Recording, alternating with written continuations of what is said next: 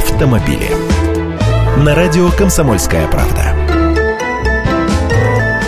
Здравствуйте! Эпопея с возможным подорожанием страхования автогражданской ответственности продолжается. Уже в этом году полисы ОСАГО могут резко подорожать примерно на четверть.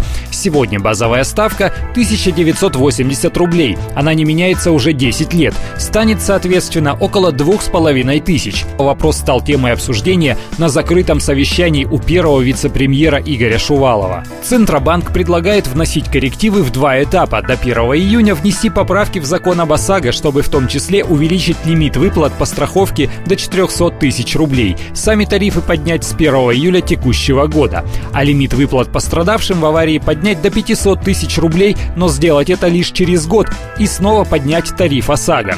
Напомню, из-за чего разгорелся весь сырбор. Страховщики утверждают, будто ОСАГО для них убыточно, мол, запчасти дорожают, выплаты на восстановительный ремонт растут, а тариф так и остается прежним, хотя, строго говоря, территориальные коэффициенты переписывались не раз.